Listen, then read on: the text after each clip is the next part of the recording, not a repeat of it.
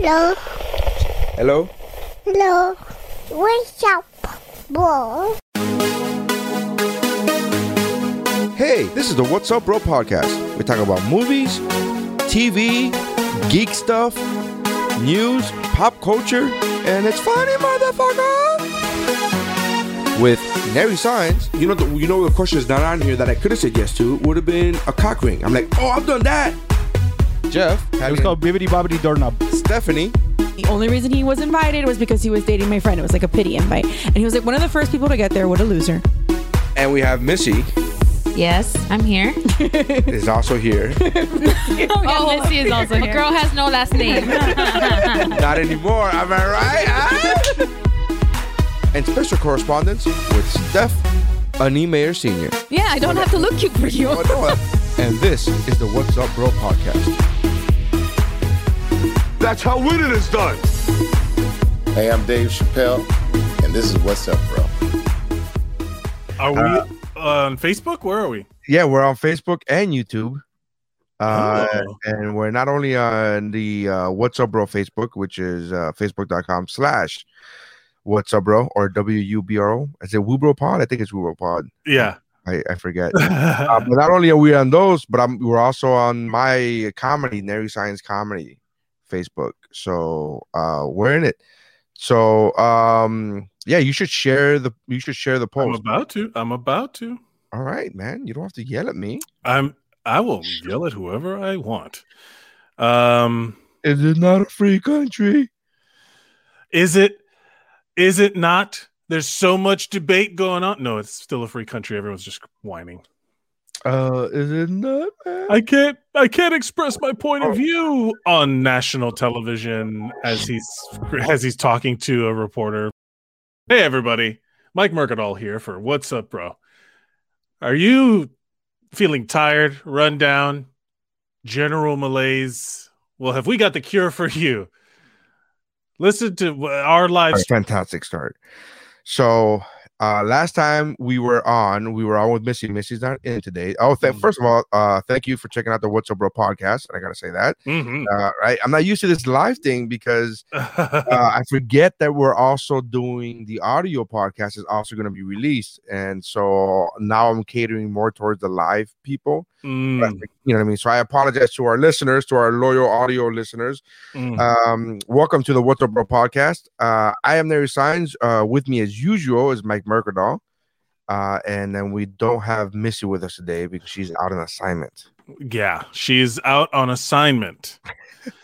What assignment is that? Well, we'll figure it out when she gets back. We'll let you know. We don't want to ruin the surprise, Michael. The huge surprise, Pitbull is coming. We're getting Pitbull finally, everybody. You know, I did message him. During a pandemic. Of course, everyone who wants to do a podcast in Miami at one point, you had like the rules dictate. Can I tell you the people who I messaged? Who? All right. So obviously, Pitbull. Yes. The Rock. Stallone. Okay. Arnold Schwarzenegger. Okay. JCVD. Yes. Dolph Lundgren. Of course. All the Expendables have been. All the Expendables have been taken care of. Expendables and Pitbull. And The Rock, Pitbulls and Expendables 4. Dude, I reached out to even local Miami talent, like not even like because Pitbull's technically local, but he's like fucking worldwide, right? He's Mr. Worldwide, yeah. But he's like again, not even even without the moniker, he's like really made like. But I've reached out. These are all superstars. I mean, regardless of like whether you know somebody went to high school with him, I still reached out to local like Lucy Lopez, DJ Zog. Oh yeah. Well, they're more likely to come on to a local show. Well, they have come on as many times as Stallone has. So tell you boost them up. Tell them, hey, in our book, you're right up there with Stallone in number of times you've come on the show. You're right up there with him. You guys are equal in my book. Love to, but I legitimately like not for nothing. DJ Zog went to Braddock, right? Which you and I went to. I didn't go to Braddock. You didn't go to Braddock? I went to a shitty private school that they made me go to. I did not. I lived by Braddock. They made me go to. They fucking made me go to that school. I hated that school. What a great disclaimer. Fucking hey, I don't even want to give a name. No, I genuinely don't. I really don't. So so DJ Zog went to Braddock, right? So I have that kind of a quasi connection with him because I went to Braddock. But I legitimately like these two human beings. It's like I see what they do for the community and the way they rep Miami and the way they do shit. I'm like, and they all are always hustling. They're always working. They're always like fucking on like something. Yeah, man, and I fucking love that. I love that. Like that lady you had on the Cubanity, my new show. Your new show, your new podcast, all the Cubanity. Yeah. That lady that you had. I love the fact the way you. What made me click onto that episode was the latest episode. At the time of this recording is that you put like she has hustle, like she's just always. Yeah. And I'm like, I love people that do that. Like, hey man, get your grind on, get your hustle on. Yeah. I love that shit. Kathy Padres, she's a friend of Chris's. Well, I know her now, but like because she lived in New York or whatever. But she's known Chris since like middle school, and this girl has people don't realize to produce like content and video. You have to shoot multiple takes. It's fucking work, man. It is hustle. And she's also like has a lot of like, you know, she was telling us about how she just like messaged a dude and was like, hey, this person on your thing that you're getting rid of, she's not doing that good a job. I'll do a better job, and straight up got a job. Like she's literally like not only hustles, but she hustles in a way that like she backs it up. So she's like, it was just like a really interesting talk. She's very, very, like very driven and really knows. That's what I like. And so when you wrote that in the promo, right? I was like, oh, that immediately caught my attention. So then I went to go check it out and I thought it was great, but that's the kind of shit that I like about legitimately. Like this isn't me because she's not even here, but Lucy Lopez, that shit, DJ Zog, they do. And I'm like, man, I love that kind of like, and they rep Miami in the most positive of ways. They're like super Miami, but like in the most positive of ways. They're not the, you know, kind of Miami, because Miami, like any other city, has its positives and negatives. But she, you know, those two, Lucy specifically, I'm like, you know, in a male dominated industry to become like a staple of like South Florida radio, it's a big deal, dude. So I reached out to them, and I'm and Jeff, who is on Mount Geekmore with me, is like friends with both of them. Like actual physical friends with both of those humans, and I'm like, right, but can they? No, that's cool. It's like, why don't you? Hey, man, if you don't want to fully commit to the job, you know, like it's okay. The most passive aggressive, like, hey, I get it, you know. It's interesting because like I've never like some of my friends are like known comedians, you know, like you're a comedian, but like you don't have a TV, like you haven't done like late night. No, I get it. I understand.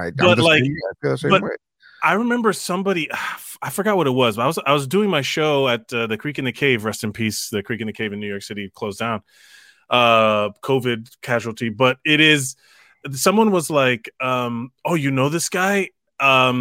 Tell him to do my show or tell him to do this. And I'm like, I'm not going to tell him to do shit. He's a human being. You go ask him. I can tell if he asks me, hey, is that good or not? Hey, this guy puts a show together. Is he a piece of shit or is he an ass? I'd be like, no, he's a great guy. The show would be good. I mean, there is an element of hierarchy, right? Where you're going to bring more to the show than the show will provide for you and exposure. You know what I mean? Right. Obviously.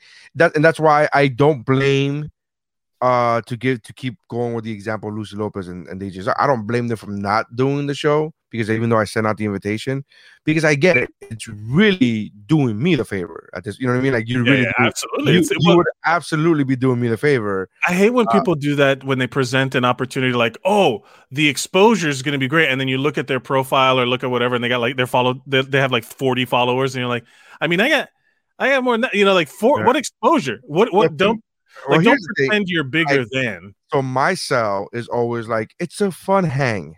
Yes. So yes, will you be? Yeah, absolutely. Will this benefit me more than it will you as far as numbers wise? Absolutely. But it's a fun hang. You're not gonna like, I don't think anybody's ever done my podcast and go, fuck, I regret that shit. Like, I don't, you know what I mean? Oh, I might know one. Well, we'll talk about the Cubanity. The Cubanity later. Oh, the Cubanity. But I just, you know what I mean? Oh, are we thinking about the same person? I don't know. Maybe not. Maybe not. Pull me off. Can you do that thing where I'm muted and then I can just talk to you? How does stream work? We can do private chat. We could do private chat. Oh, yeah. I'll tell you who it is. But But you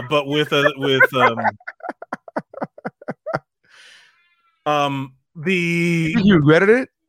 I mean, if you know something, that's fine. I'm not. No, I just remember listening to it, and it was like Jesus Christ. Oh, but you know what? I think he may regret it because of the person I put. Yeah, I mean, that was you. The person you put is definitely the problem, not. But the point being, both of them are. To be honest with you, as a guest, it was hard, and I was very young in my podcasting, so I didn't know how to fucking rail them in. Well, at this point, it's like let's not say too much. But the whole point being is that if you were to pitch, there's 295 episodes. You want to go back and try to fucking figure out who the fuck we're talking about, Mike and I talking about. Have at it. Give us the numbers. Go. Appreciate it. There's 295. We're about to reach 300, Bubba. I know, that's exciting. That's crazy.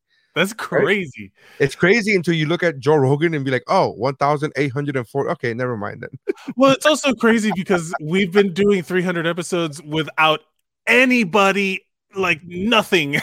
like for no reason. Because for no reason. Like, we're just doing it because it's fucking fun. But I do remember like so like I would never because back when I was there and we were doing stuff, I would not I remember I emailed some people to be on. I remember I was trying to be I recorded some people at the Improv, at the Miami Improv. I was hosting one weekend and I recorded with somebody.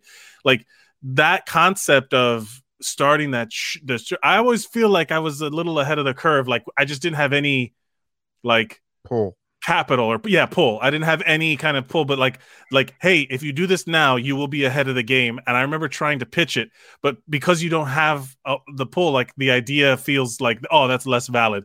Then later on, they're trying to do the same shit like too late, you know. But the point being is that I would never present it as like we're doing you a favor. It was always like, hey, you could come on and be a hero on our show.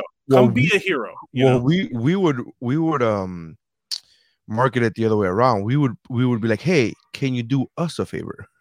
Right? Yeah. Like we were open about it. Like, can you do us a favor? Yeah, and like literally, like we'll jerk you off, and you know we'll make you feel good about how awesome you are, and and we and justifiably, like, hey, you know, if a big name came through the Miami Improv on the weekend, and we could get them on our show, why? Like, absolutely, wouldn't that be? That's way more beneficial to us than to them. And then also it helps to build, the only thing it really does is that if we build up a local following based on the big name comics that come through the Miami Improv, and we market it under that name, whatever, the whole point being that whatever. I'm still mad that it would have worked. It's so funny. I'm still mad that it would have worked, and it was I was like Dave Chappelle and please believe me, you know. I was believe in me. Please believe me. I was gonna tell you. So this first of all, a couple of things broke out. Did you see the trailer for the Black Widow? No, Godzilla versus. I really don't have any interest in fucking Black Widow. I didn't, but now I do because I'm curious because of how problematic all of this COVID scheduling has become. I'm much more interested now because it's gonna be like late. I feel like the heat has just come off because of the COVID thing. I feel like for me, this is the way it was for me. After Avengers Endgame, I'm like, give me all the Marvel, give me all the superhero, everything. I want everything superheroes. Give it all to me. And then the COVID fucking stopped the production of everything and delayed everything and blah blah. Yeah. And even with Wonder Woman, which I was super duper excited to watch, by the time I did come out, I was like, okay, I guess I'll watch. Yeah. That's the whole thing about consistency of media. That's the whole reason I love the weekly releases of TV shows more than the binge watch drop. You know, like because the time is going. So yeah, there was this huge gap. COVID, there was nothing coming out. It was all of this bad nothing was coming out. There's this lull, there's this quiet. And then the next thing, I mean, Mulan came out, and then they were trying to do this thing of like, that was like this big tentpole movie. And since then, like Tenet came out. Like, who gives a fuck about, like, who gives a shit about Tenet? Like, nobody. But the idea of, I want to watch it, but I don't want to pay that. Like, I'm not gonna. Yeah, like, I'm okay with, like, here's the thing. There's certain movies that come out and like, and this is a bad example because it's a family example, but it's crude too. And my family and I are legitimate fans, like raw fans of the original Croods and the Netflix TV show Croods on Netflix that was after. It was like a prequel series to the original movie. So we're like real fans of this movie, of this franchise. Mm-hmm. So when Croods 2 came out, I had zero fucking qualms about dropping $20 on a rental, because I was like, I would have done this in a movie theater with my entire family and we paid way more than $20. I'm fine. And that's the thing. Came out and they're like, spend $20. I was like, I'm the only one that's gonna watch this shit. I would have watched that movie in the theater with MoviePass, because I would have already, like, I gotta watch these movies. Right? Don't you gotta give him some kind of fucking, like, hey, he's Chris Nolan. He did a lot of shit that's really good. I mean, do we want to go down the Chris Nolan rabbit hole of what's actually good? He did really fucking good. Like, he did really good movies at the beginning. No, I think the last one is the only one that wasn't good, right? That war one. Dark Knight Rises sucked. Yeah, I mean, you're not wrong. I mean, like, the point being is that, like, he's great. You know, Interstellar and was good, but I would have made different choices. But, which is hilarious to say. Exactly. Like, would you? Like, you've never fucking filmed anything but your family on your phone. Yeah. You have made different choices on this fucking, you know, $500 million blockbuster. Like, yeah, I would have made. That's why. Okay, I think that Dark Knight Rises sucked. I think that there's, like, I think Chris Nolan, he, like, I love the. I love when he's, but there's some things about Dark Knight Rises that are good. That opening sequence with the plane. Yes, I'm not saying it's a bad. That might be one of the best opening sequences to a fucking film ever. It's like James Bond good. Remember, like, James Bond was always known for having these gigantic opening sequences, and then it goes, boom, you know, that whole thing. Yeah. It reminded me of that times 10. Like, it was bonkers good, and then it just kind of like. I don't know, when they push back Bond. Yeah. Again. Well, the point being is that, so there's this gap. Everybody's just watching how bad everything's going. The stuff that's coming out is like the stuff that was already made, and then people don't really care because it's like showing people hugging and stuff, and it's like, fuck you, we can't hug. You know, like, oh, this is a good question. This is a good question, Yolanda. Yolanda, my stepmom, I love you. Yolanda put, WTF is WandaVision about? Okay, so Getting to that point, so what ends up happening is there's this big gap, and then the next superhero thing that comes out is Wonder Woman 84, and it is a lot of questionable choices in that one too. But it like completely, like, had this in the zeitgeist of people, like, on social media and everybody, is that it's trash. They're like, oh my god, but, like, bad in a way that you have to see it. It still made a bunch of money, and a bunch of people watched it, and, like, you know, like, it's still a lot of eyeballs, right? But because of the system that's in place is different than it was pre-COVID, they don't know how to measure it all, blah, blah, blah, blah, blah. Okay. So they're all still trying to figure out how to make their money back now that the theater distribution system is over.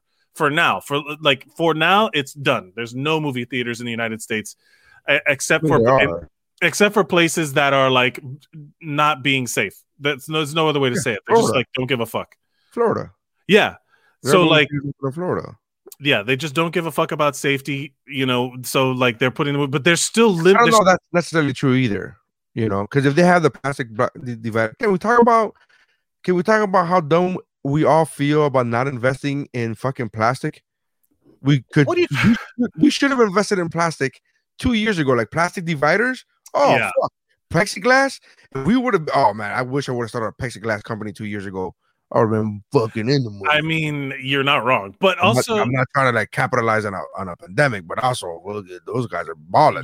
You're literally the only one not trying to do that because everybody is. It was shocking with whiplash speed how quickly there were ads for masks. and for fucking the face deals.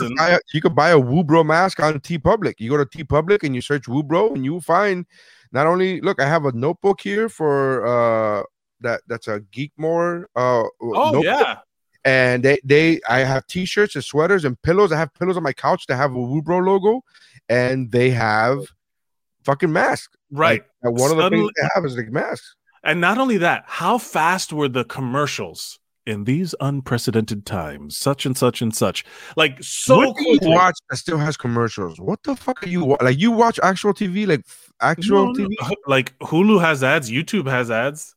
Oh, I don't watch any. Like I try to skip them, but they still see. That's why the only thing I know about I don't give a fuck. I don't know what they are. I just know that they all started for a while. Every commercial on Hulu and whatever was all about. I'm not gonna be that guy, but I have the premium Hulu. I have the premium Hulu, which no ads. I don't have ads. Well, congratulations on your big motherfucking bucks, then. Actually, technically, so a friend of mine has it, but because I have Amazon Prime. We do the old switcheroo, man. We do the sharing is caring, bro. Look, I'm all for socialism, so I get the redistribution of streaming passwords. Share. Fine by me. All the fucking movies that I buy, you could watch all 1,500 movies. Yeah. It's hard for me to know. I'm not gonna go through the entire library, but I'll think of a movie that I want to watch, and then I'll be like, let me see if it's in the family share, and then sometimes it's not. So this is not like I had to look. If I don't have it and David doesn't have it, chances are, is it really a good movie? Like, what are we talking about? What are we asking for? I mean, I don't proclaim to be like the cream of the crop movie watcher. I've watched. That's why you have David. Biodome like 100 times. That's why you have David. Going back to Yolanda's question. Okay. So yes, Yolanda. For those of you who did, for those of you who are watching, which is basically Yolanda at this point. Yes. WTF is WandaVision about? Right. So, okay.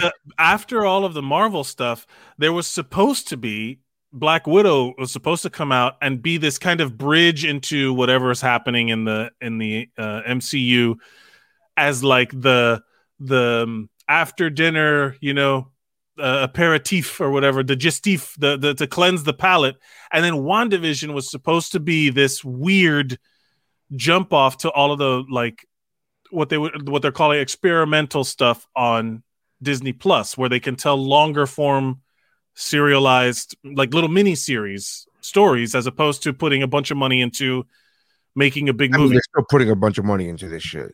This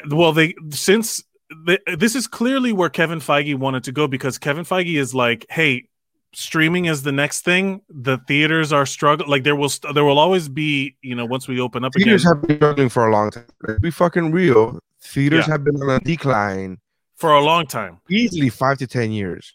And they've been on a decline. And 10 years, 11 years is how long Marvel has been out. And Marvel could take a lot of credit for but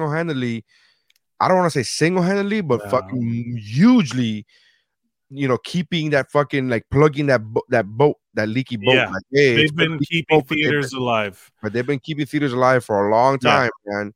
That's why it's always funny to me when like Martin Scorsese and like other like auteurs or whatever are like shitting on these comic book movies because they devalue them as some sort of thing. But if they would have made If Marvel was Greek mythology stories, they would all be like these classic these. But these are like a lot of these are like taken from Greek myth. A lot of these are taken. These are all mythology. Right. Anyways, I hate that conversation. And to be honest with you, like it hurt when like Scorsese said it, because one thing is when you see like a Joe Blow director or whatever, but when you hear Scorsese and you go and then you hear Steven Spielberg say that movies that come out on Netflix shouldn't be eligible for Academy Awards. Yep. You go, this is like the biggest old man get off my lawn. Yes, absolutely. Like old man yelling at clouds type of shit. I'm like, oh, fuck off, dude. And here's the thing. That was, I don't want to say that's when I learned, but that's when I was able to put into practice the compartmentalizing of my heroes. I'm like, I love the product that you make, and I love the films that you have made. And for the most part, those two guys specifically had made up my childhood, right? Yeah. Up until now, up until this, like everything that I've ever watched, like there's a huge significance. And like I watch Goodfellas on a fucking yearly basis, multiple times a year. And I was able to compartmentalize and be like, oh man, you guys are my cinematic heroes. Also, you guys are fucking stupid. Right. Like, well, with the same hand, like you guys are ridiculous. Like this, like fucking get up. And it's so funny because like 3 months after Spielberg said that, like you know Netflix movie shouldn't be applicable for Academy Awards, fucking Scorsese drops The Irishman, and he got on Netflix and he got nominated for like a billion fucking Oscars. And I'm that movie, I didn't watch it. I could not watch it because of like this is I saw this thing about visual effects people on YouTube redoing the Yolanda, we're gonna get to your question, I swear to God. I mean, but this is ADD as fuck. We're just, this is the way Mike and I work, man. I know, we really, this feels so like reminiscent, like nostalgic, like so it feels like when we used to sit in that little office right there with a fucking card table and my microphone sitting in the middle. And then we would yell into it. And then we would just ramble. And it's like we called it Wubro digressions. And then we would, but no one was allowed to touch the table. Look at where we are now. We're streaming. Yeah, I can touch the fucking table, Mike. I can touch the table, bro. We fucking made it. We made it. Yolanda put I'm retired. Well, I'm an out of work comedian, so we're in the same boat. I mean, yeah. So. Just to answer Yolanda's question, WandaVision is basically, because it's kind of a genius way to bring Disney Plus into the fold, because Wanda has the power to control reality around her. And it's more specific than that, but in big picture terms, she can control the reality around her. And she's filtering this. She had like a traumatic experience. Her loved one died, and her PTSD is manifesting in her comforting herself in old sitcoms through the years, like, you know, like from the 50s to the 60s. I'm gonna take this, and then because that was perfectly said, so I'm gonna get at 26 minutes. I'm just gonna go ahead and cut this out and send it to my friends, because my friends don't know what the bro. This shit's so fucking boring, and I'm like, or that's how it's being presented. What you're seeing is someone who's going through post-traumatic stress disorder, reverting to comforting memories. But she's a superhero. She's like next. She's like a goddess. Like she can control reality. Yeah. So I thought that this was, when I first saw it, right, I didn't think about any of that. The PTSD and all that makes perfect sense. But I didn't think of any of that. I thought, oh, this is their way of making the House of M storyline, right? So if you're into the comic books, if you read the House of M, it's my favorite Marvel story arc. It's one of those things where it crosses not just one book, but it's like multiple, like follow what's gonna happen next on X-Men 754 and shit like that. And but the House of M, it's like overarching all of the comic, all of Marvel. The military, Yolanda's asking about the military element. The military element is from Sword. And you even see the logo on the little helicopter on episode 2, the little logo in the front, the color helicopter. It's Sword, which was in the comic books, it's what precedes S.H.I.E.L.D. Remember the Agents of S.H.I.E.L.D.? Yeah. S.H.I.E.L.D. went down, so they started up Sword, right? Sword and S.H.I.E.L.D., you get it, right? This is the part that people have not, we don't know yet, because... Because we did see the Sword logo. Yes. Well, what I said was basically... the explanation for the first, like for the big picture. And as it's starting to unravel, because what's happening is that she's in this, we don't know why it manifested itself this way. We don't have answers to all the questions. We just know that they chose this serialized television format to introduce the serialized television format of Disney Plus that they're going to be going towards, which I think is super fucking smart. And then all of these other elements are like, if she's manipulating reality, how far out does it go? Some people are saying it's that she's like taken over this town and all of the people in it, and that's why they're all acting weird, and that's why they, you know, all that stuff. And then but it's got like this force field around it that they're trying to get into. Like, remember when the hammer in Thor is stuck there and they can't lift it, so they have to build that shit around it. They can't move this dome of Wanda power, so they just kind of have to post up outside. And they're and what everyone's saying is that they sent Monica Rambeau, the Geraldine character, into the force field to infiltrate and figure out what's going on. And that's why, like, when you see she's controlling it clearly, because she like says when the guy with the beekeeper comes out, that was gave me goosebumps. And then that quick flicker, so the rewinding of the tape was the old version. Then all of a sudden there's like a quick cut, and then we're back to Vision saying something again once Vision starts trying to figure it out. So it's like it's done. It's eventually we're going to get answers, but for right now it's built on this mystery idea of her controlling this part of the world, and then it being out, like the people outside of it trying to be like, we gotta, she could destroy everything, who knows. So Jamia put, it's the House of M bootleg version, which I may agree with. I hope they do the House of M, but I think shout out to Daniel DeBona of the Mount Geekmore podcast, who suggested yesterday, and I'm sure, I don't know if this has been suggested in the internets, in the webs, but he said, wouldn't it be cool? And he didn't know himself. He goes, I don't know if this has been suggested or talked about yet. Maybe I heard something about it, but you don't know if it's one of those things where you thought up and then maybe. But he thinks that there should be he says 6-episode miniseries on Cap putting back the stones, showing us how Cap put back the stones and adventure into putting back the stones, like we, you know what I mean. I think that's a good idea, but I also would make it 10 episodes just because I want more of it. But I think 10 episodes, he puts back 6 stones in 10 episodes. I don't think that's in the books, though. I don't think they signed so because of like now that we know more about the behind the scenes stuff, that he signed on to do. Kind of like what Robert Downey Jr. did in Spider-Man, like he just shows up. He could be the mentor. Yeah, so I think the old man though. Well, I don't think it's going to be the old man. I think he's going. Obviously, it's not going to be the old man. We don't want to fucking see old man Cap. No, but I think it's going to be part of once they break apart. So here's what I think. I think WandaVision. I understood that when you said I think, and you didn't have to stop yourself to then say, this is what I think. You already said. I'm trying to gather my own thoughts so that I don't have to do it later. Yeah.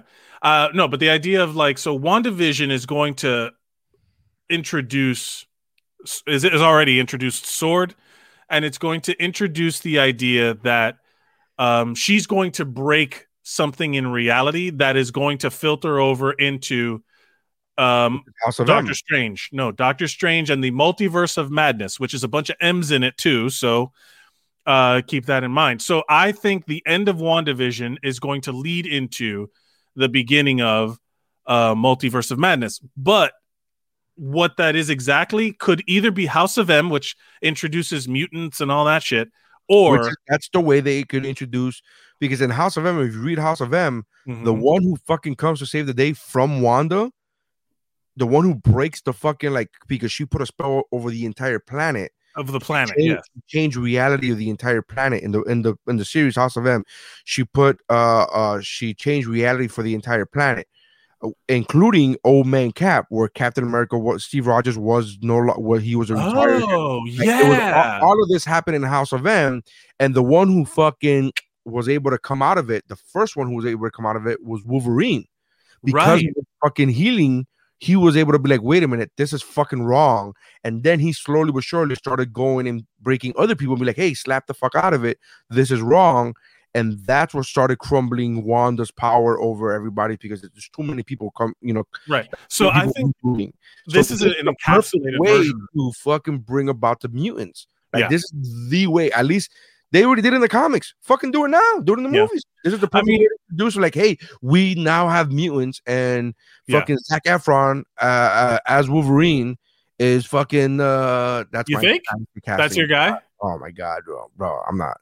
I mean, I'm not gay, but every time I see fucking him with his abs, I'm like, yes, yes. You know, Well, I heard he's not doing too well. He's had like some rehab issues and some stuff like that. Yeah, but he also hated being in shape. No, well, he says he like when in Baywatch, right? Like when that was like his most fit he's ever been. He's like, I can't do that anymore, and I don't. He's like, I don't ever want to be in that shape anymore. That's like it's not a realist. That's like when Henry Cavill. Yeah, it's not. You can't be. You can't live like that. You get like that for one day of shooting. And you dehydrate yourself for 3 days. That's what Henry Cavill said. He's like, for Witcher, like he was the weakest he ever was the day that they shot the hottest scene that he like where he's like the most cut because he's all dehydrated and whatever. Like it's unrealistic. Well, a lot of these. You ever seen those shows like the World's Strongest Man competition? Yeah. There's all these huge fat guys. Yes. Right, and they always talk about like I always see these big.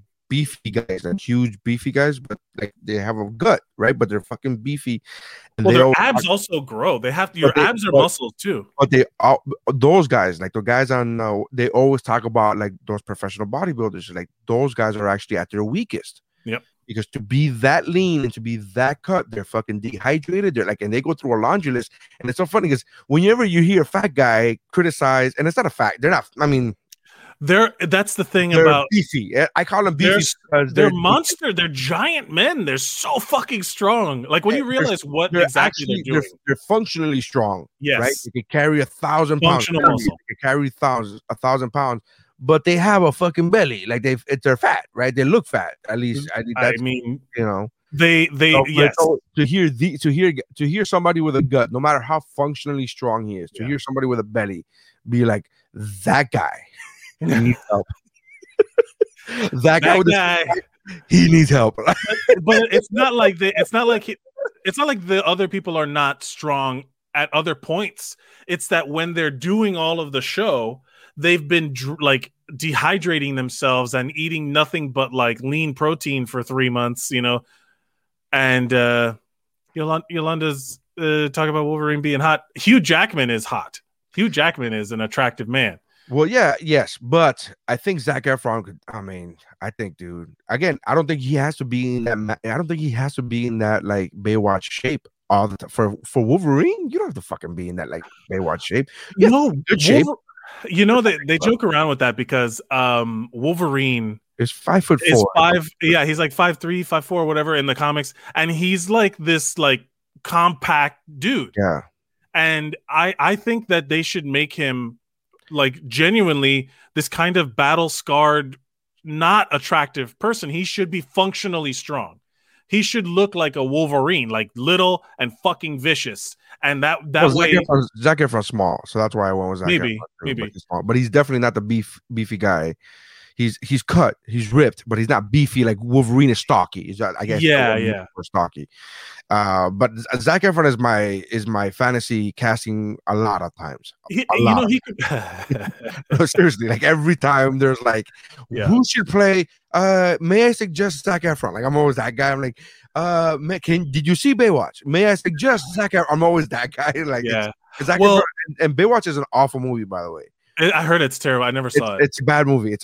But it's still worth the watch. I'm a huge fan of The Rock, so I'm whatever. But I'm just gonna check it out. You know, I'm not. It's fucking Baywatch. I'm not expecting Casablanca. It's fucking Baywatch. Let me go watch it. I mean, I've watched plenty of bad movies, but the idea of he would be all right. You know, I guess if he played it right, he's very like he's. He's a talented actor. They could grizzle him up a little bit, and he could pull it off. I definitely think that. So they haven't announced anything about that, but they have announced a million other things. So I'm super curious as to how it's going to fit in. And of course, now Black Widow is out of place. It should have come out before all of this, and then it would have been there's like stuff in Black Widow that should have already been known to us when WandaVision came out. So. I think once we see Black Widow, we'll get a better idea. Where does that get from with a right?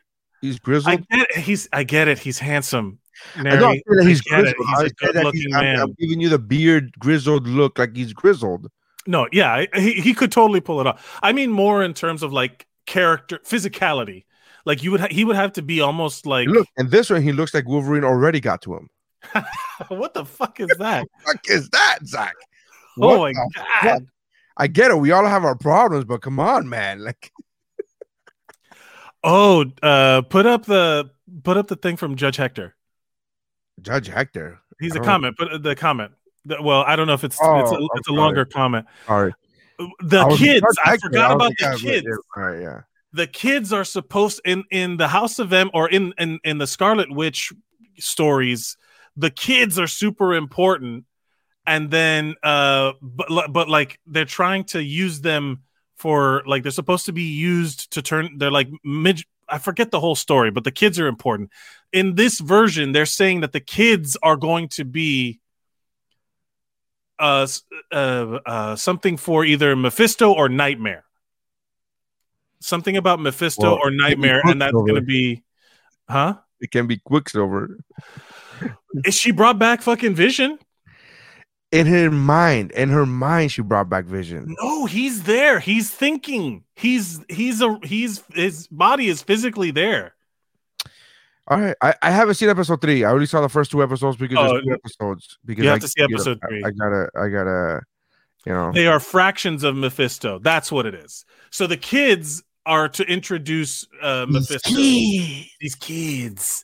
How do I reach these kids? I Mephisto's in hell. How do I reach these kids? Man, if you fucking love South Park, this is hitting you 1,000% right now. You're like fucking totally on board. Right. If nailed it. South Park, you're like, nailed it.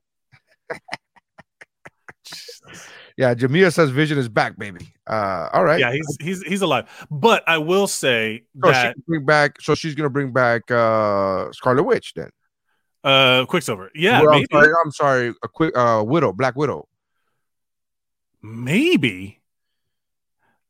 Interesting. Maybe. I don't necessarily. I mean, you could bring back Tony at this point, right? You're gonna use her to fucking bring back everybody. I mean, isn't that the complaint of every comic book thing? Is that when someone like Scarlet Witch dies in the comic books, and then Agatha Harkness brings her right back? You know what I mean? Like, it should be. Like, that's the thing. Any comic book thing that brings people back to life, it means that the stakes of death are zero. So I don't think they'll ever bring back Tony Stark. They can't. He sacrificed himself. They're not going to bring back Tony Stark because Robert Downey Jr. is done. Right. Like, no. But even if they bring back alternate Earth Tony Stark, where it's another guy, you know, they'll never. I don't think they'll ever do that. I think they'll ever bring in Ironheart. That's what they're doing. They'll bring in Ironheart. The problem is that the Ironheart character is odd because she's so similar to Tony Stark that like Miles Morales is similar to Peter Parker in many ways, but not the same. So they're very like they can exist separately, but when they give us, and they're gonna. Yeah. And when they give us Miles Morales in this next Spider-Man movie, I'm just gonna be in the fucking theater, just like going at it. I'm just gonna be like, yeah. I mean, they're going to bring Tobey Maguire. We're going to see Tobey Maguire cameos, or we're going to see fucking this other guy cameos, and everybody's going to lose their shit for that. But I'm just going to be like, shit, where's Miles? Can you raise your hand? Like, I'm just going to be that guy. Like, no matter how fucking, and Miles could be like, I don't know. I wonder who they're going to cast for Miles. Who's the dream casting for Miles Morales? You know, like that would be really interesting to see how, Zac Efron. Miles Morales, Zac Efron. Everybody, Zac Efron. It's me, Zac Efron. No, you know what? That would be interesting. It has to be a young dude. It has to be super young. It's probably going to be an unknown. I think that's here's the thing. I'm not too familiar with super young, known black Hollywood actors because isn't it an oxymoron, right? Because black actor, because Hollywood doesn't like fucking minorities. Well, right? So no, the problem is that I super young. I'm talking about it has to be like 15, 16, bro. Yeah, no, of course. The kid from Power. Maybe. I don't know. I don't watch Power. Is it good? Well, you know. Okay. Well, so basically we're like this. I like this. Judge Hector says that Robert Downey Jr. will come back as Friday, like an AI. That I like. I can like that because he's already kind of done it with the glasses thing, right? He's already. Well, he did it as Edith. Like right. He put another character to do the work for him. Even I don't think the hero. Yeah, It's so fucking good. I don't like the idea of him having put his brain into some computer, because that kind of goes against what Tony Stark kind of did from beginning to end. His brain was who he, like, all he was, and he was using that to create other things, not. No, that's kind of what he wanted to do, to create a shield around the world. Like, yeah, but not at the expense of himself. That was the whole thing in the first video. You're not the one to put to do the sacrifice play and all that shit. But he didn't kill himself for that, but I could see himself like, hey, I want to continue. You think he backed his brain up after he got stranded in space after Infinity War? I mean, he had 5 years to do it. He fucking broke time travel in a matter of hours. That's true.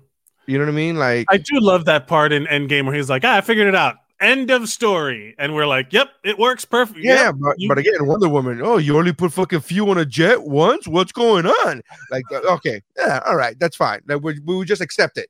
But we know how jets work. We don't know how time machines work. Yeah, but here's the other one. I was watching Endgame this week, right? And I was like, oh, this is great. So I'm watching Endgame. And the building collapses on them, right? When fucking Thanos comes and fucking shoots up the fucking Avengers building. Right. And a rocket is down there and he's like, get it off me. And then fucking Rhodey goes, canopy. And the fucking suit opens up because the suit's all fucked up and damaged, right? So he opens up and he's like helping Rocket. And they're about to die. The Hulk is down there, but he can't fucking, he only has one arm. The fucking building's collapsing. The water's flooding. It's like, oh shit. And then we see Ant-Man. And Ant-Man's like, hold on, guys, I'm coming. And like, bloop. And he goes into the fucking water, right? And then they cut to the three main guys fighting Thanos, right? Then the fucking wormholes open up, right? So this is a good 5 minutes, right? The wormholes are open up. So they're just crying, the two, you know, fully erect. So this is happening, right? Whatever. And then fucking Ant-Man comes up and opens his hand. And then Hulk comes out of his hand, of Giant Man's hand. Hulk comes out and Rocket's attached to fucking War Machine. And War Machine has a fucking brand new suit. Spanking new, bro. Totally different, fucking geeked out, right? And I'm watching it. And this is literally what I thought. I go, oh, that's a fucking... I hadn't noticed that before. I've seen the movie like 8 times. And I'm like, oh, shit, that's a fucking dope suit. And then I was like, where the fuck did he get that suit? Never did I hear Mike fucking go, hey, where did he get that suit? I didn't fucking see it. Well, enough time had passed that they were pulling themselves out of the rubble that he could have done like a Jeep, you know, because they've established that the suits come to you. No. Tony's suit goes to him. Tony's suit also grows from his skin. Right, he has nanobites. He's fucking and he has the nanobites. That Rhodey's doesn't do that.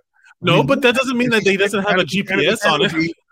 And he fucking opened up. So I love the fact I got a GPS on my watch. I'm sure there's one in his fucking suit. All I'm saying is this: I didn't care. I saw that suit and I thought that's a fucking cool suit. I've seen the movie 8 times prior to this. Never saw the suit. Now that I saw it, my initial reaction was that's a dope suit. That's cool, because now I'm noticing little things that I hadn't noticed before. Mm-hmm. But I immediately came to realize, wait a minute, how come I never heard my friends Mike and Jeff, who fucking nitpick the fuck out of certain movies, not nitpick this?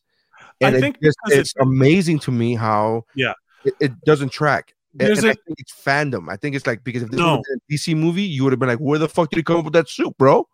No, because if you're listening to my other show, Mike Contextualizes the Universe, where we're going through the MCU, we do talk about how there are flaws in this shit. Like, we're not making like when we talk about Ant-Man, all the physics of Ant-Man are just way the fuck off.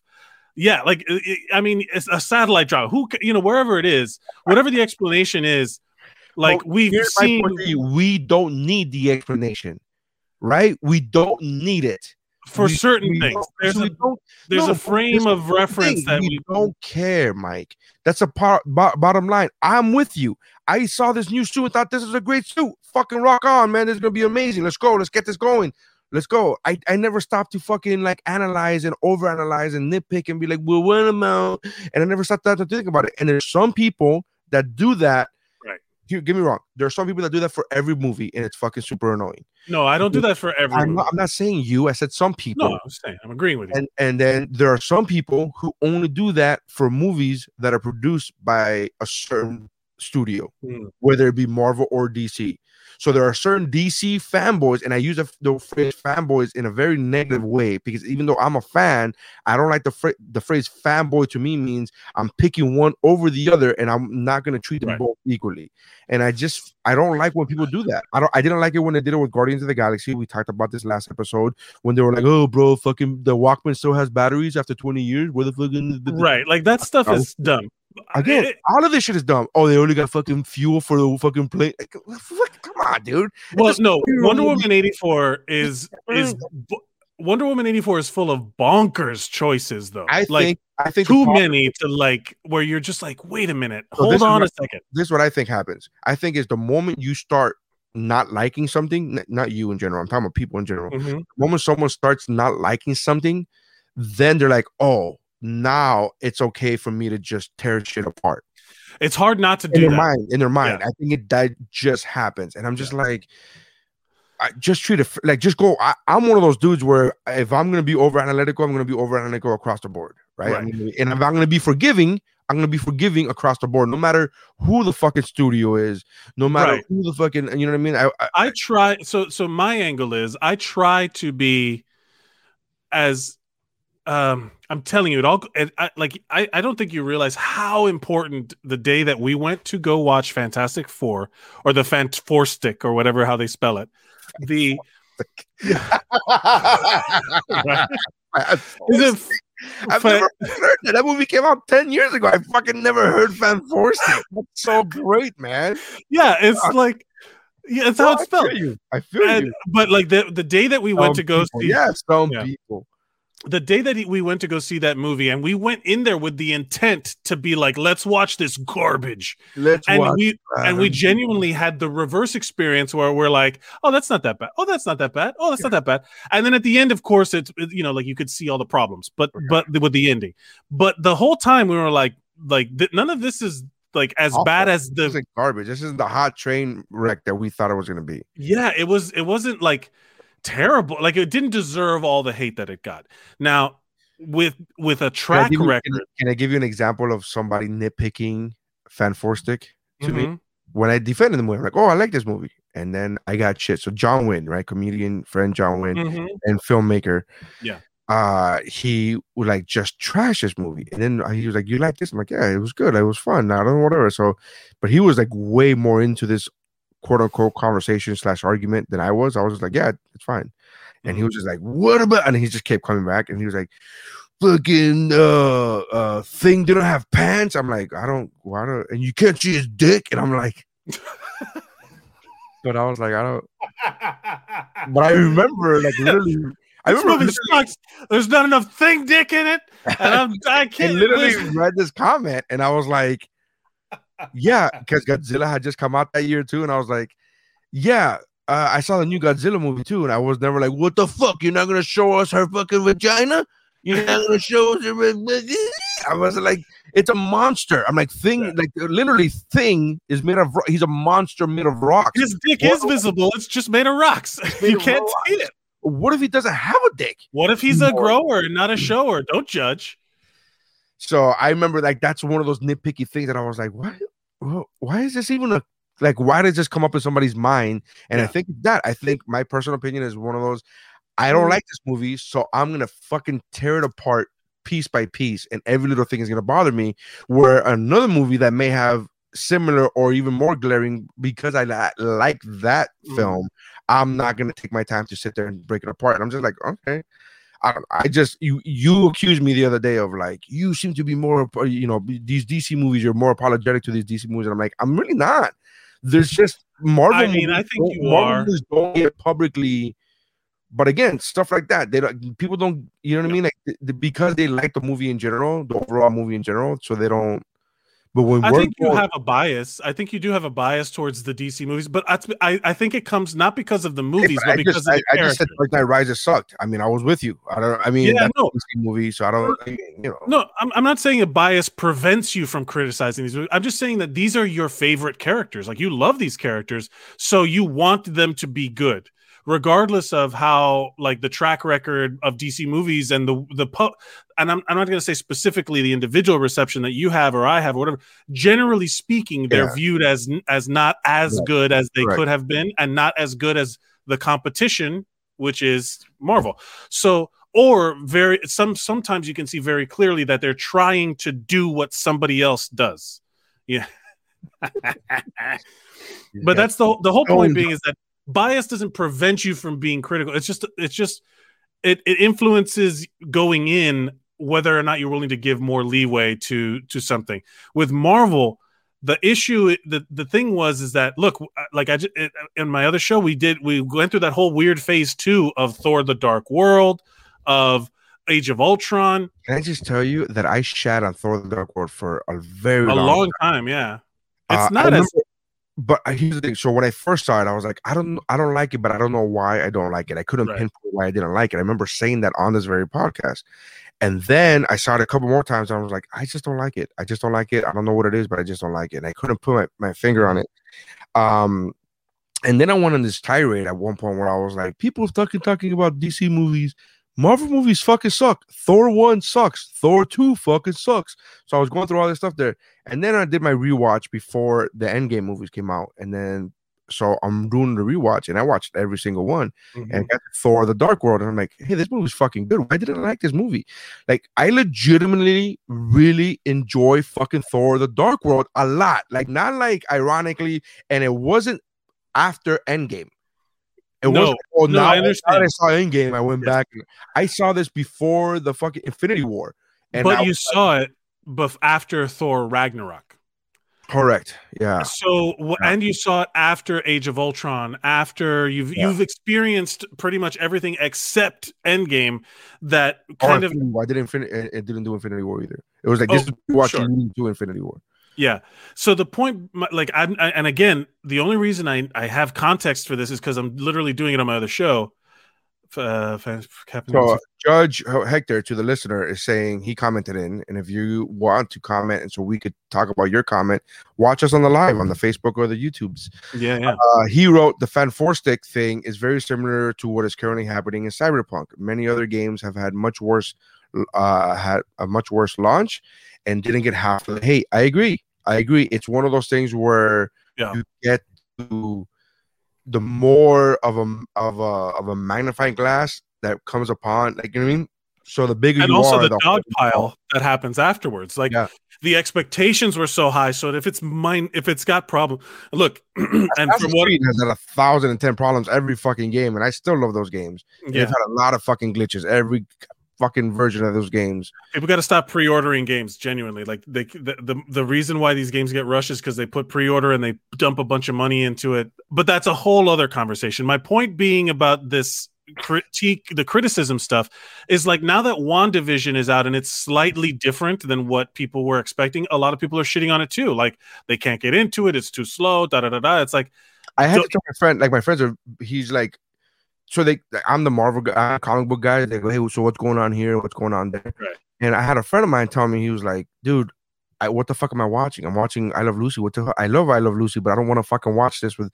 So I had to tell him, I go, look, it's very weird, but and then I had to put it in sports terms because he's a very big sports guy. I'm like, trust the process. Trust the process. Just trust the process, man. Like you gotta stick with it, bear with it. I promise you, it's gonna fucking bloom. And when it does, you're gonna go, oh fuck, all right, I get it now. But you gotta fucking hang in there, bro. It's a lot. It's a slow burn, but you gotta, like, you know. But I remember when I said trust the process, he immediately was like, oh okay, I got it. All right. Well, you gotta, tough time. Your agents are fucking not doing well. You gotta do everything. It's like that guy. It's a matter of like this is also the first thing we're getting post COVID or in the middle of COVID. We're still in the middle. Bringing that up like it's a big thing. I don't think that's a big thing. To be honest, I absolutely think it's a big thing because we haven't had any other big releases. Yeah, the slow burn is into an actual burn in episode 2 is actually fully. That's why they released the first two. Judge. Yeah, they released the first two together so you could watch the first two, because those are these genuinely the slowest ones. But my point being is that it makes a big deal because we didn't get Black Widow and we were supposed to, and then the world shut down from literally every other public thing you could go to, movie theaters, all that stuff. What does that have to do with the fucking with what does that have to do with WandaVision? People are more paying. I think people are paying a lot more attention to this sort of thing because it's not. We don't have the other big screens. But we've had other big shows and big movies come out on Netflix. We've had other shit come out.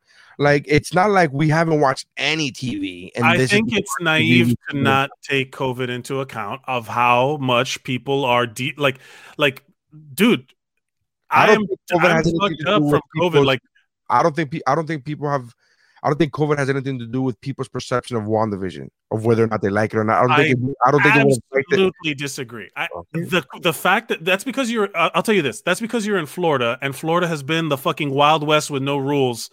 Other places that have genuinely closed and shut down, there is nothing. Like, if Miami is a fucking train wreck of a place right now. Here's the thing. Mike, I'm sorry. Mike, I'm not. First of all, you don't have to apologize for making fun of Florida. You what are you fucking sitting? I'm making fun of Miami too. Miami has been Florida as fuck this whole time. But here's the thing, dude. As much as Miami has been Florida, or whatever, I still haven't been fucking Miami or Florida. I don't go out to bars and restaurants. I fucking order from Postmates and whatever the fuck. I understand. And Uber Eats. So I haven't been that guy. So if you're talking about, I'm not talking about you. I'm talking about generally speaking. What I'm talking about is specifically like WandaVision didn't affect me. COVID didn't affect me watching WandaVision in a different way. In fact, I thought the same thing. I thought this is weird. I don't get what's happening for the first episode. I'm like, I don't get what's happening. Oh, yeah. And even when you described it, the way you described it, I'm like, fuck, that's way better than what I got. I thought this is gonna be House of M, but let's just see how it's gonna get there. Like, that's what I was hoping. It's deeper. But I always told what I told my friend, even from the moment episode 1 dropped, like, trust the process. This is Marvel. This is a Marvel property. I trust. They really haven't fucked me over, except a couple times with here and there. But for the most part, let's trust the process. That's what I've been saying. So I don't think COVID had anything to do with that. I don't think COVID had anything to do with you, but it had. I think for me, it has, and for for a lot of people that are genuinely taking this, where there is really look. I understand that you're staying home, but the world around you has not. I don't want to make generalizations because I know for a fact, like, my mom was still going to work, shit like that. Like, where like the world did not shut down in Miami. So as much as you're seeing it on the news, that's like that doesn't. I don't think it hits home. My world shut down. I know you especially. Imagine if you were on a ship right now watching WandaVision. It would be an entirely different thing. That's what I mean about COVID. What I mean. I wish I could be on a ship watching WandaVision because it would mean me getting money. You're getting money, right? That all subconsciously. Yes. Multiverse of madness. But do you want to read the Am I the Asshole, or are we skipping that for this time? No, it's an hour. We're at an hour. Let's read the... that's it for Marvel Talk. Tune in next week for Marvel Chat with Nary and Mike.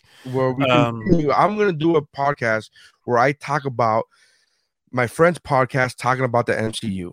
So I'll listen to every episode of Mike Contextualizes the Universe, and then I will do a podcast where Nary contextualizes Mike's contextualizes the universe. So, like, that's what I'm gonna fucking do. I've had that thought for a long time. I've had that thought for many episodes. I literally years ago thought about doing a podcast where I not review, but just talk about other famous comedians' podcasts and be like, Bill Burr talked about this this week. Let me give my thoughts and give like you know what I mean, and just be like that, and basically like filtering in all of these famous comedians' views, just so you can tag them on Twitter. Yeah, so you can tag them and be like, listen to me talk about what Bill Burr talked about this week and what Joe Rogan brought up, the fact that the election may be rigged. Listen to my thoughts and just whatever the fuck, you know what I mean? Because when you listen to a podcast, you start talking back to the radio. Like, that's how I got the idea where I was like, oh, that's an interesting point, Bill. here's my 2 cents on that. You know what I would do? I would just like literally play the whole podcast, and then at the end, just me going, "I agree," and then that's it. That's all. No, that doesn't sound right to me. Yeah, I don't. You know what? I'm kind of in between. Tune in next week to see if I land on a pro or con. Contextualization. Yeah. All right, so let's get to our weekly asshole. Every week, every episode, we talk about. I don't want to say week, because sometimes we miss a week.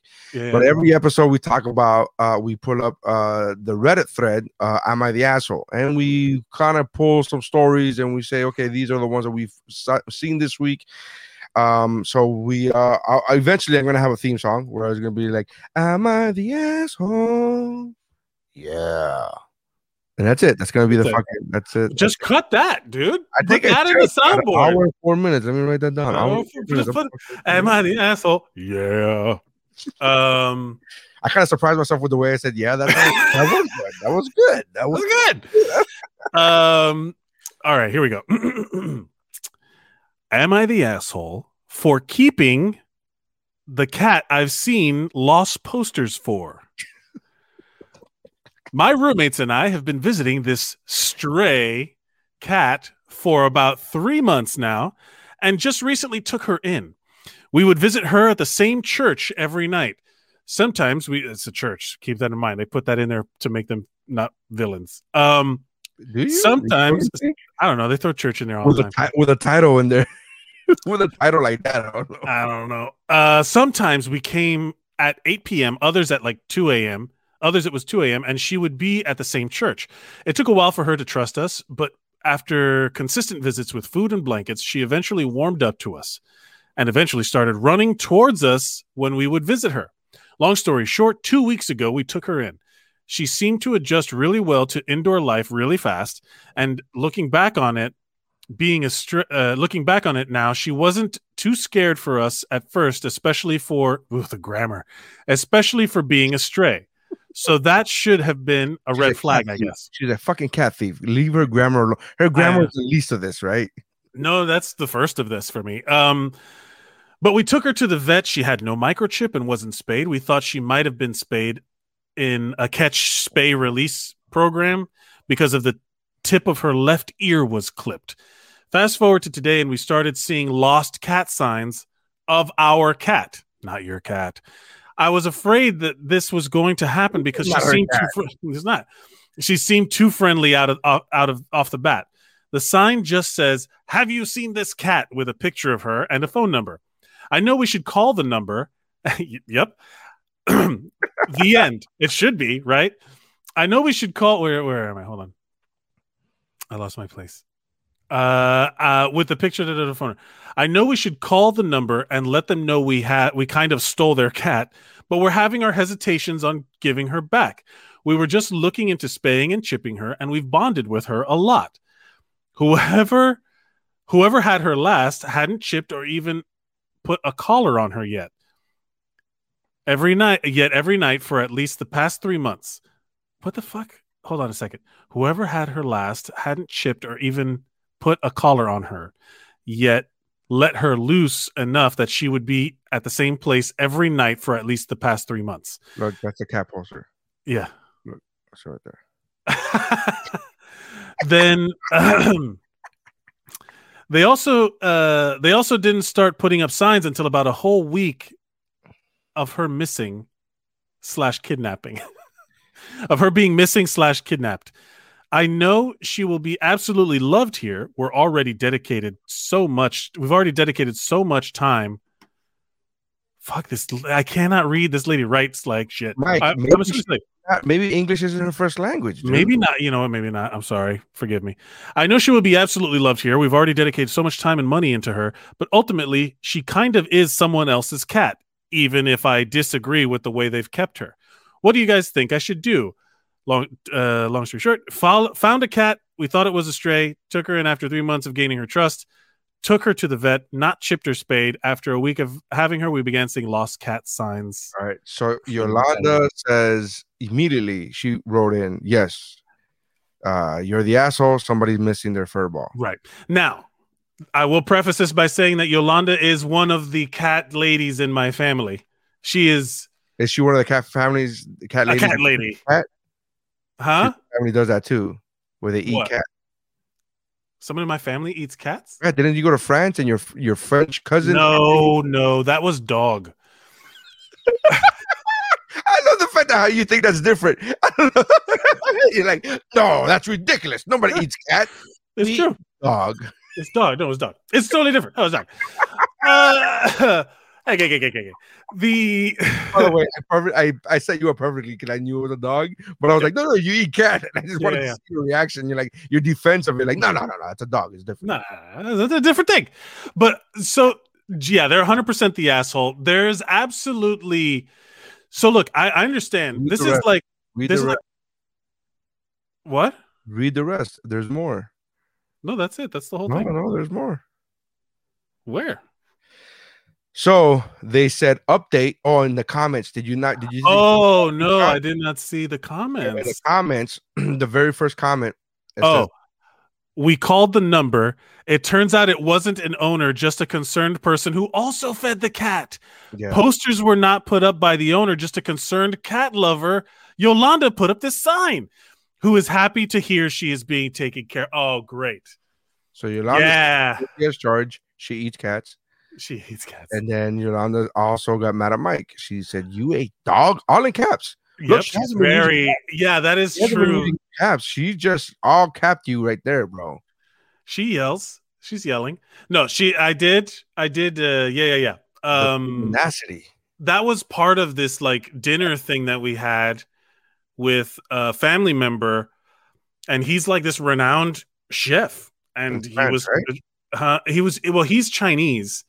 And my cousin's wife is Chinese and German. And then so, yeah. He's Chinese. We get it. Well, it was interesting because he passed this bowl around. And then we all, like, because the way they do, they serve you have your rice or whatever, you have your thing. And then they pass something around and you put it into your rice bowl and then you eat it, or your chopsticks. And so he passed this bowl around and we're like, oh. And so he'd been bringing us shit all night, man. It was one of the best meals of my life. Like, I've never eaten this good in my life. And he brings this bowl around. It's like this red meat in a sauce, and he puts it, like, he offers it to us. It's in much less quantity than any of the other stuff he brought out. So we were like, oh, he's like, this is very special. And we're like, okay. And then, so like my uncle's there, my mom, my brother, everybody's there eating and whatever. And then, so we all take a little bit and we eat it. It's fine. It was good. It was like, it was in a good sauce. It was like, we were trying to figure out, we're like, is this beef? And then he goes, no, it's, and he has an accent, he's Chinese. He had an accent. He's like, no, it's duck. And we're like, duck? Like, quack, quack? And he's like, no. Wow, duck. And we were all like, okay. Well, excuse me, I'll be fucking throwing up. No, it didn't taste bad. And it's just it tastes bad, right? Just a thought process of you eating it, No, so a couple of us went, oh, no, it wasn't that bad. So a couple of us, I know it was me, my uncle Rick, and I think a couple other people now that we knew what it was, like, all right, let's really, it's not like the dog's already dead, so it's like, I mean, what are we going to do? Like me refusing this cooked meat is going to bring that dog. and we tried. Yeah. More. No, was it not? No. No. The and yeah, it wasn't bad, but it wasn't like, I mean, it wasn't like, it's not like I would choose it over anything. Like, I'd be like, hey, we got a nice juicy porterhouse steak and some dog, and I'd be like, ooh, dog, Fido, gonna have the 12-ounce Fido. Appreciate you. What do you have? I'm not embarrassed by this, by the way. Oh, I see. As you shouldn't be. You were set up, really, to be honest with you. Like, it's not like you went to a restaurant and go, hey, if I went to China, how they see. I just killed a dog with my car. Can you do me a favor? Can you cook this shit up for me? Like, it's not like that shit. You know what I mean? You didn't fucking go out there. I will say this, that like, if I went to, I'm not ashamed of it. If I went to like China, and you know how they have those street markets where they have like scorpions and bugs and stuff like that. If I was, if I was there, I'd try that too. Yeah, that's where we got COVID. Congrats. Yes, I would be a COVID carrier, like unexpected. I'd be like, well, I guess we gotta eat this back or whatever. One of those Wuhan markets, we don't need that shit. That's what happens. Well, the bugs thing is international. They have that everywhere. Everywhere there's like places that because they need. It's like a source of. It's actually very healthy to eat certain bugs, but the idea of like it's because we can't conceptualize it. It's not something we normally do. Mike conceptualizes eating dogs food. Yeah. Listen, man, I'm out. I don't need to fucking eat dog. I don't even eat seafood. What the fuck? Why would I be going to eat dog? I know, but that's because we have the luxury to not do that. Correct. When the world dies because of all of the global warming, we're gonna need some alternatives to feed the peoples, and there's bugs that are gonna have to be much more consumed in the real world. That's what they're saying, anyway. Scientists say. What do they know? What do they know? I mean, you're in Miami where they completely don't believe anything scientists say. So that's not. I don't think Miami's like that. I think Florida's like that. I don't think Miami's necessarily. Bro, how? Okay. I'm not gonna argue with you. I'm just saying. Whenever I do go, like people everywhere go fucking wear masks. Like every time I go to Publix, I've never seen somebody without a mask. I've never encountered anybody who has done the fuck you, I'm not wearing this shit. I've never encountered those assholes. Right. I've never encountered somebody who fucking gets mad at somebody. Like I've encountered people like, this aisle is for this way only, and people are like, oh okay, and they respect. Like I've never encountered a situation. So yeah, in my bubble, I guess I'm obviously. And also you're kind of, you're Sweetwater, like it's not downtown. It's what I tell people, and I have a joke about it. Like I'm Miami. I'm not South Beach. And yeah. You're thinking even the backdrop that we have here on this live. This is South Beach. This isn't Miami. You know what I mean? It's not the same thing. No. So yeah, again, I'm living in a very small. I did go to a show in at the beach. Where they didn't give a fuck. Yeah. Mask, and they didn't like it was a tiny place. I did a show there, and I was like, that was my fucking joke. I was like, I came here with a mask. How am I the only one with it? Like, I feel like the dude that walks into an orgy with a condom. I'm like, why am I the only dude in an orgy with a condom? Like, am I the crazy one? Like, what's going on here? I'll tell you, yeah. I mean, Miami is Florida, and as much as they want to pretend that they're not, Miami is Florida. I don't think that's accurate, man. I don't think that's accurate. Well, no, because the laws that are put in place, like that guy Ron DeSantis and all of the policies that really hit, right? All that's applying to Miami too. So you best believe there are clubs packed with people. There are parties and shit packed. There's not dance clubs. That's the point. There's not dance clubs. There's bars. You want to say that, but there's not like club space or whatever the fucking the current fucking. Live is not open. You talking about bars, okay, but that's not the same thing as clubs, and it's not. But also you got to think about there's they've busted in New York where it's strict as fuck underground parties. Yeah, I guess I'm not telling me fucking underground parties. I guess I'm not saying that there's not underground parties. I'm saying, but I'm just not cool enough to be invited. All I know is that I ever fucking go, even if I was invited, I don't give a shit. But look, there. I guarantee you. I guarantee you, it's Florida, man. It's Florida. Look, man. I'm telling you, as somebody who's traveled the state doing comedy, and pre-COVID, I've traveled the state doing even during COVID. I went to South. I did a show in Key West 2 weekends ago.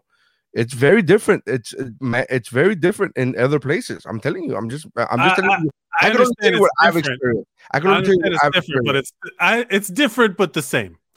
Same, but different. I could only tell you what I've experienced. I've traveled this state extensively throughout the last 17 years of me doing stand-up. I've traveled this state. I've been to fucking nooks and crannies and hole-in-the-wall bars performing in every fucking coast, East Coast. No, West I'm not talking about that. I'm talking about Miami is very different than Florida. And I'm talking about during COVID, because of COVID.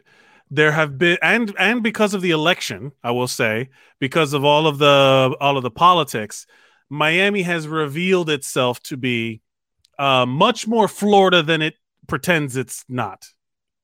You know what I mean? I think you're thinking. I think what's happening is you're seeing this from an outsider's perspective, and you're seeing the louder people. which are usually the stupider people. Which brings me to my point. That's exactly why Oh the Cubanity exists, ladies and gentlemen. You can listen to Oh the Cubanity. So I think if you're seeing all the loud people like, well, this is Miami, this is the way we are, we're gonna go clubbing. Like, yeah, you see those assholes, but the majority of us, I don't feel that the majority of us are those loud assholes.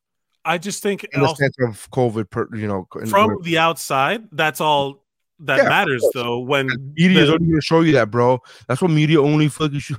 No, I mean, also we got to wrap it up, bro. We got to wrap it up. I know. We got to wrap it up. So, was she the asshole? I miss my friend. I could talk to you for hours. I miss my friend. She did call the fucking poster. Yes, she ended up doing it. So was she the asshole?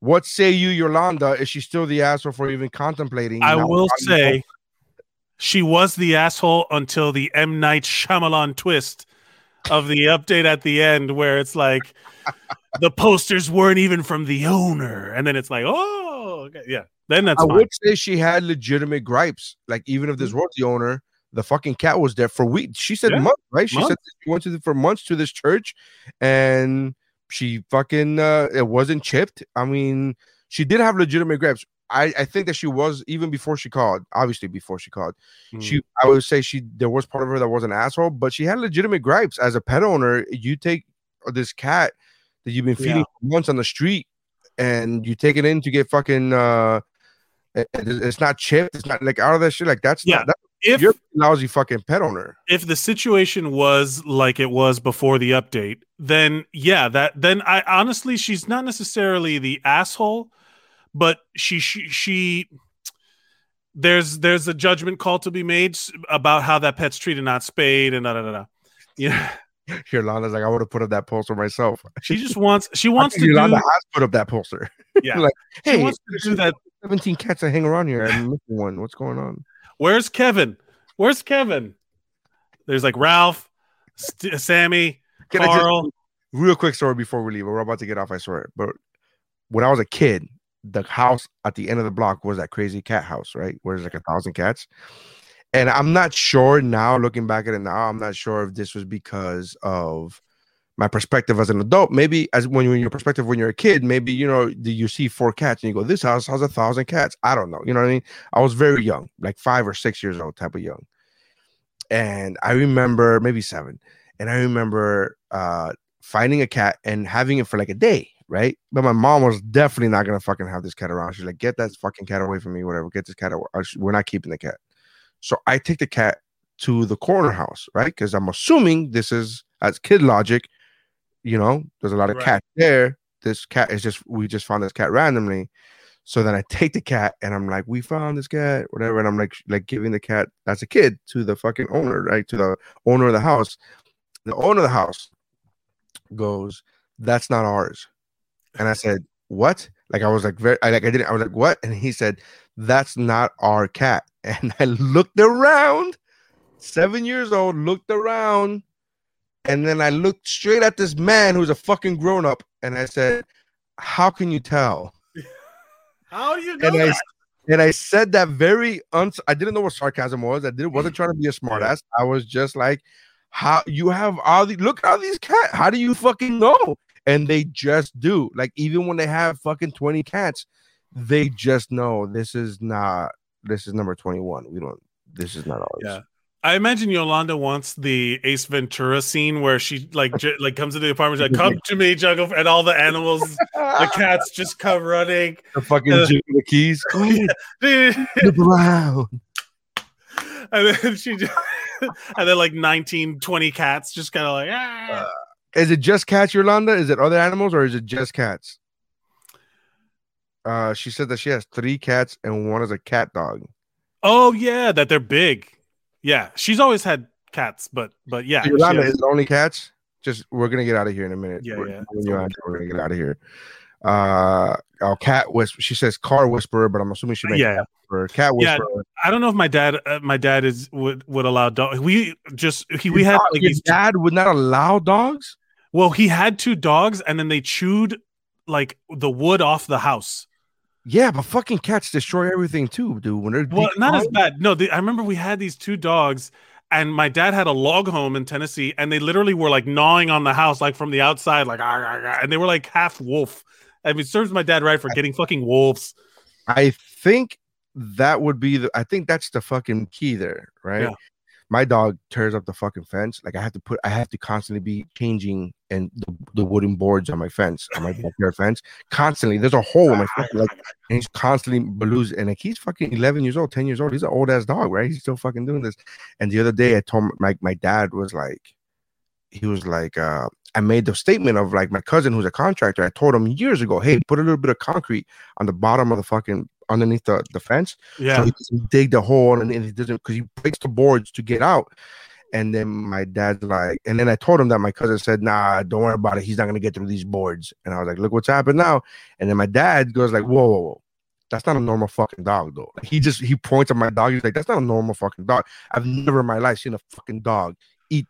He eats wood, bro. He eats wood. He fucking eats wood." And I'm like, "Yeah, you're right." Anyway. I know I did. Thank you, Yolanda, and thank you, Judge Hector. Hector, thank you, buddy. Yeah, well, I mean, we had more. We had who do we have? They were interacting. I like that they were interacting. Jamia came on. Yeah, Jamia. I encourage the interaction. I like it. So thank you very much for interacting with us. If you want to interact with us, if you're listening to this audio version and you want to interact with us, like and follow our Facebook page and our YouTube pages. Facebook is it you're on there right now, right? Is it is it Wubro Pod or Wubro? Hold on. It should be Wubro. I think it's Wubro Pod. I think I made everything universal. You're talking about the link itself? Yeah, no, Wubro Pod. Yeah, Wubro Pod is that Facebook.com/WubroPod. You look up What's Up Bro Podcast on the search. On the search, so you just go to Facebook.com/WubroPod, and the same thing goes for YouTube. If you're on YouTube, you look up What's Up Bro, Wubro Pod, and then you can watch us live on YouTube or Facebook, whichever one you fancy. Check that out. And you can also check out my comedy Facebook page, Nary Science Comedy. And if you don't know how to spell that, don't worry about it. Nobody else does. Go to whatwashisname.com. All the links are there, whatwashisname.com. If you follow me on Instagram, all the links are on my Instagram page. I have a link tree the size of my fucking family tree, which is massive. And you could find everything there from my baby registry, because we're having a third child, to fucking podcasting pages, everything, whatever you want to do. And then check out Mike's other podcasts. He has two of them that we've referenced multiple times on this episode already. Yeah, I have a link tree too. I think that's the best way to do it. The link tree, linktree.ee/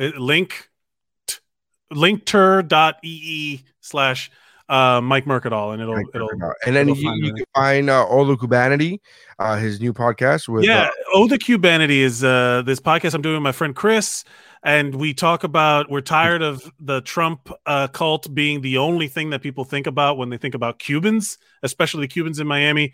So it's a progressive liberal podcast for Cubans and Cuban Americans, and it's all about taking back the Cuban American identity, and just talking about, just giving a voice to. And as somebody who's not Cuban, I listened to the latest episode, and even though it's very Cuban specific, as a Hispanic living in Miami, I also was able to relate to a lot of these things, even though I'm not specifically Cuban. So there's there's a lot in there about. Way to go, Heck. Oh, thanks, man. There's a lot in there about, like, that you can pull from people, the immigrant identity. And having like a perception of you just because you tell someone, oh, I was, I'm Italian or whatever. And then people have an image of their mind. It's about like the nuance of it, what it's like to be first, second, third generation immigrant. So eventually we'll get down the road, but right now it's focused mainly on. Well, the title's on Cubanity. Come on. Yeah, man. Yeah. So I get it. But it's great. Check that out. And then check out My Contextualizes the Universe. Where he talks about the Marvel movies. Check that out on the Missing Sock Podcast Network. Sock Podcast Network. And then check out my podcast, Nary Contextualizes, Mike Contextualizing the Universe. So check that out. If the other podcast is Mount Geekmore, MT Geekmore is a lot of fun, man. We had a lot of fun. We come up with a top four, Mount Rushmore, if you will, of certain pop culture subjects. Every week is a different pop culture subject, so make sure you guys check that out. Everything is available. The Mount Geekmore is available at the Helium Comedy Podcast Network, available at heliumpresents.com. And also, all of these podcasts are available on the Geek Bro Network. So go to geekbro.net, check out the Geek Bro Network. So you find a lot of great podcasts, such as The Better Let Me Tell You, such as the Mount Geekmore podcast, such as Comedy Fitness, and such as Mike Valdez, Childlike at Best with Mike Valdez. I'm going to ask The Better Let Me Tell You guys to be on my show. Oh, yeah, they're great. I gotta hit the yeah. Vanessa mentioned them. Oh, thank you very much. Thank you to everybody. You guys have been great. God bless you guys. Have a good one. Peace. And that's how winning is done.